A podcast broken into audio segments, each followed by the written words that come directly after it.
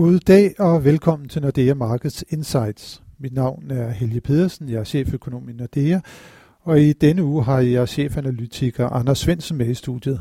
Velkommen, Anders. Tak, Helge. Det har været en uge med en overvejende positiv stemning på de finansielle markeder.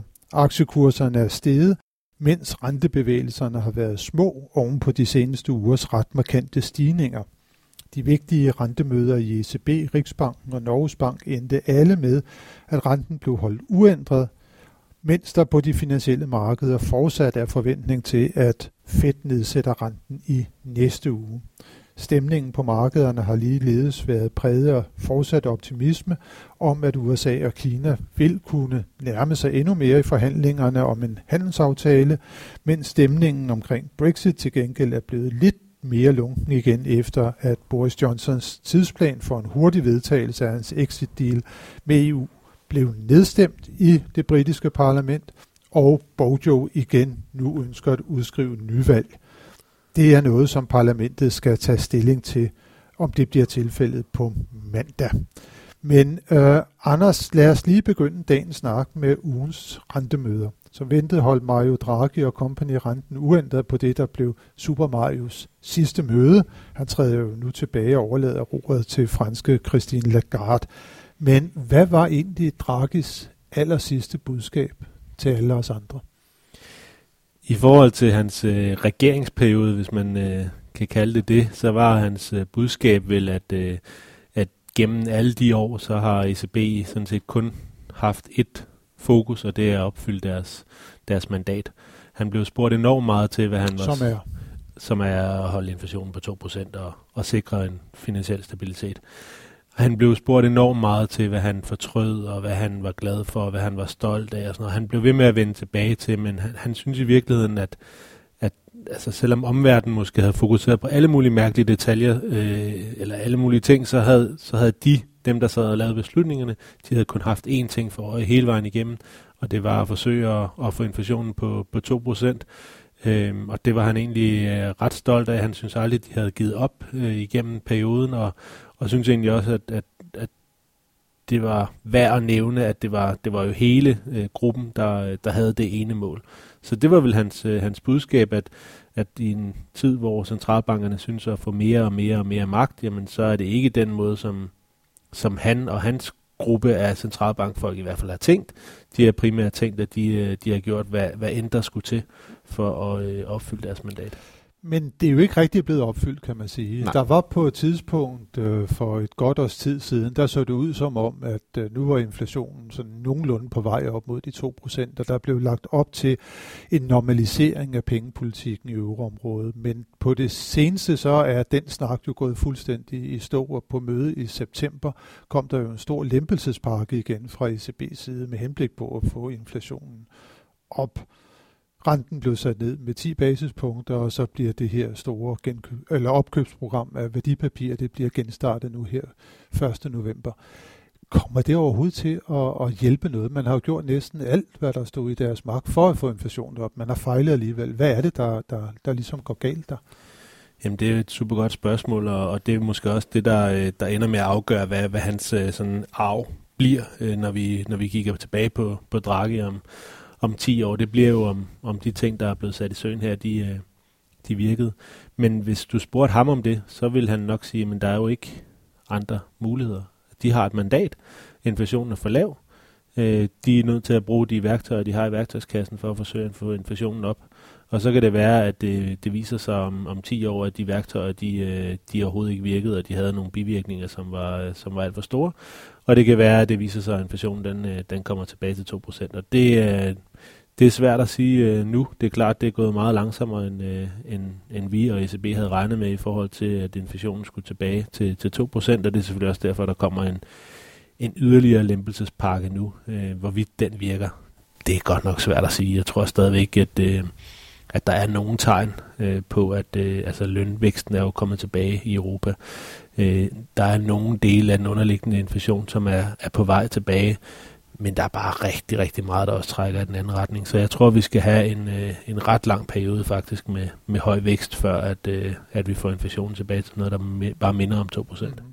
Ja, for sådan den overordnede forbrugerprisinflation, den ligger jo nu på, jeg tror det var 0,8 procent øh, i, i september måned. Kerneinflationen, den ligger lidt højere, men kun lige på omkring en procent. Der er jo, der er jo rigtig langt op til, til, til 2 procent. Øh, tror du, at det bliver nødvendigt for ECB at gøre mere det har vi det, lige som nu, man gjorde i september? Det har vi lige nu i vores prognose. Lige nu har vi sådan set en, øh, en yderligere omgang lempelser allerede i, i december, og det var med, med to ting for øje. Det ene, at øh, nøgletallene bliver ved med at blive værre i, øh, i øvre Vi fik de her PMI-tal i går, som, øh, som lige holdt sig over 50 med det yderste af neglene, men sådan set kun fordi der var en kæmpe positiv overraskelse fra den franske servicesektor, og uden det, så havde vi altså haft et tal, der var, der var under 50, og dermed øh, konsistent med en øvre økonomi i recession. Øh, I hvert fald hvis det var blevet der i et par kvartaler. Øh, og det er klart, at hvis, hvis det er det scenarie, vi realøkonomisk kigger ind i, så kommer ECB selvfølgelig til at gøre mere.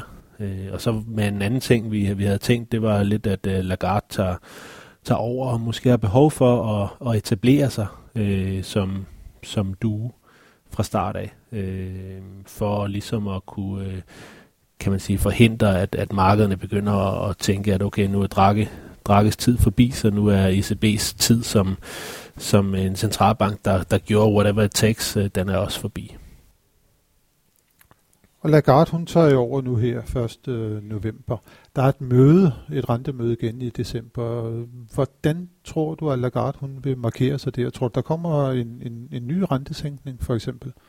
Det vi har i vores prognose, altså lige nu vil jeg sige, at chancen er, er måske ikke helt så store. Øh, det ser ud som om, at at rentenedsættelsen i september, den, øh, den er måske ikke helt så effektiv. Altså hvis man kigger på, at de har sat renten ned med 10 basispunkter, men, men den effektive markedsrente falder kun med 7, og det bliver sværere for dem at sætte renten yderligere ned herfra. Øh, af forskellige tekniske årsager, som jeg ikke tror, vi skal, skal gå ind i. Så, og det er også sådan lidt en opfattelse, der er ved at brede sig. Øh, hvis man kigger på markedsprisningen, så var der jo øh, på da det var på sit højeste, der var en forventning om, at ECB skulle ned i minus 80 basispunkter, og lige nu der er der stort set ikke engang priset et yderligere cut ind. Øh, og det er, øh, det er ændringen af den her opfattelse af, at, ECB kan nok ikke sætte renten så meget længere ned. Ja, det kan de godt, men det er ikke nær så effektivt, som man måske troede, til trods for det her tiering, som man har, har indført. Og det er netop de der forventninger, der er taget ud af markedet. Det er jo også det, der i virkeligheden afspejlet sig i, at de længere renter, de også er steget dramatisk, vil jeg sige, over den seneste måneds tid. Ja, altså både selvfølgelig forventningerne om, at der ikke kommer flere lempelser, men, men selvfølgelig også Brexit og, og handelskrigen, der lige er tonet en lille smule ned. Så, så alle de ting er, har trukket renderne en lille smule op, og så var de måske også bare kommet, kommet voldsomt meget øh, ned øh, til at starte med. Vi havde jo forsøgt at lave nogle, nogle analyser, der, der viste lidt, at når centralbankerne laver QE, så var der en tendens til, at renterne faldt på forkant, altså på, på forventning, men også på sådan spekulation i, at der kom, kom relativt meget. Når det så rent faktisk var blevet annonceret, jamen, så begyndte renterne at stige igen. Og det er præcis det samme mønster, vi har, vi har set den her gang. Men det er klart, at begynder nøgletallene at blive dårlige igen, jamen, så vil der også begynde at blive priset øh, rentenedsættelser ind igen. Der vil begynde at blive priset en eller anden form for risiko for, for yderligere QE ind, og, og så får vi renterne ned igen. Og det vil måske nok stadigvæk den vej, jeg, jeg vil hælde, øh, så længe nøgletallene de bare ser ud, som om de bliver dårligere og dårligere.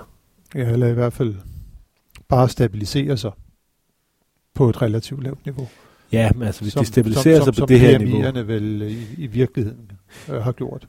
Ja, men altså hvis de stabiliserer sig på 50, så svarer det til nulvækst i området. Og det er nok for lavt for at få nogensinde få inflationen tilbage til 2. Så det kan ECB ikke leve med. Øh, nu får vi tal for, for inflationen i næste uge, og, og de kommer også til at være lave nu kerneinflation på 1. Øh, det, det er sådan nogenlunde uændret, men, men headline-inflationen falder også til 0,7, og det er selvfølgelig oliepriser osv., men, men det er bare ikke befordrende for, for den historie, som ECB er ude at fortælle med, at de forsøger at kæmpe for at få inflationen tilbage til, til 2. Nej, der skal det jo blive spændende at se, om øh, Christine Lagarde hun laver en, en vending der i sin øh, embedsperiode, altså om det er, at man på et eller andet tidspunkt siger, at det der inflationsmål på 2%, det er urealistisk i den verden, som vi lever i, og at man så på en eller anden måde laver en tilpasning af mandatet.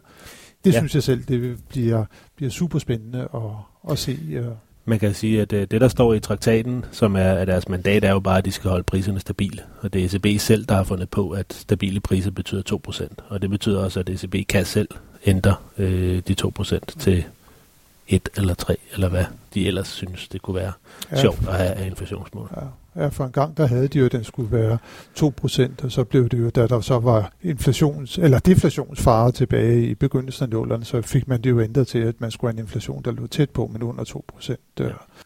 Så, men, uh, men det bliver spændende at se, uh, Anders. Uh, lad os også lige tage og Øh, runde øh, situationen i Sverige og Norge, hvor at uh, Riksbanken og Norges Bank jo holdt renten uændret på ugens møde. Var der nogle budskaber der? Der var måske noget i Sverige, sådan om at man... Ja, altså Norge var, var sådan set totalt kedeligt, men, men Sverige, der, der ligger de op til, at der skal komme en renteforholdelse her i, i december, til trods for, at den svenske økonomi jo har det relativt svært. Og det er måske lidt tilbage til den diskussion, vi lige havde før om øh, den generelle opfattelse af, af negative renter. Øh, de vil rigtig gerne op på 0, og, øh, og 25 basepunkters øh, renteforholdelse her i december, så er de på 0. Og så er deres rentebane, som jo er deres øh, egen forventning til sig selv, den ligger sig på 0 derfra og ud i uendeligheden. Så, øh, så de vil gerne til 0, og så, så tror jeg det til gengæld heller ikke, de kan lave mere.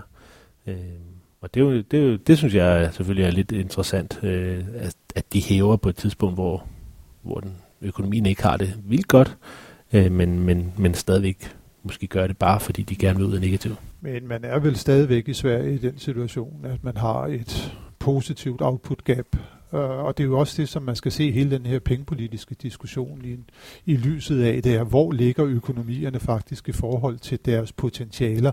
Og der må vi vel bare konkludere, at der er det stort set overalt, at der har man det, vi kalder for et positivt output gap, altså produktionen er over det potentielle. Ja. Det er jo lige før det også er tilfældet i i euroområdet har været det et stykke tid. Så det er jo ikke sådan, at vi er inde i en, i en økonomisk krise. Nej. Men øh, det, der bare er usædvanligt nu her, det er, at inflationen den den ikke kommer op på det, som man ligesom ja. havde forventet. Ja, så, så det, der er nødvendigt for at få inflationen tilbage til, til målsætningerne, det er så en længere periode med, med positive output gaps, eller, eller for lave ledighedsniveauer, eller lønpres, eller hvad vi nu vil kalde det, for at få inflationen tilbage.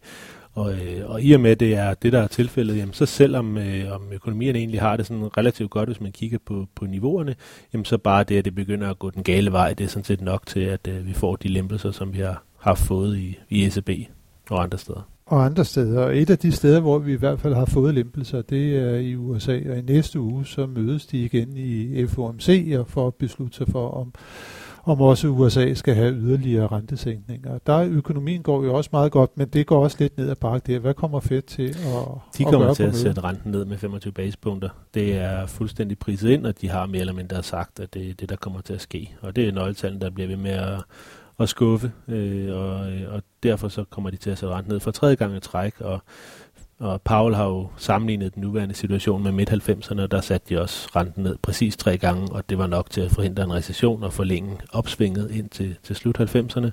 Og det er det, de håber på. Den her gang, lige nu ser det ud som om, at tre ikke kan gøre det. Så der kommer måske mere for, at man kan holde økonomien øh, det tror jeg. på sporet? Det tror jeg. Og hvornår snakker vi så? Jamen, så snakker vi en mere i december. Det er det, vi har i vores prognose. Øh, men lige nu er nøgletallene stadigvæk ikke vendt. Så så længe de ikke vinder, så kommer der også til at komme flere rentende selser end, end det.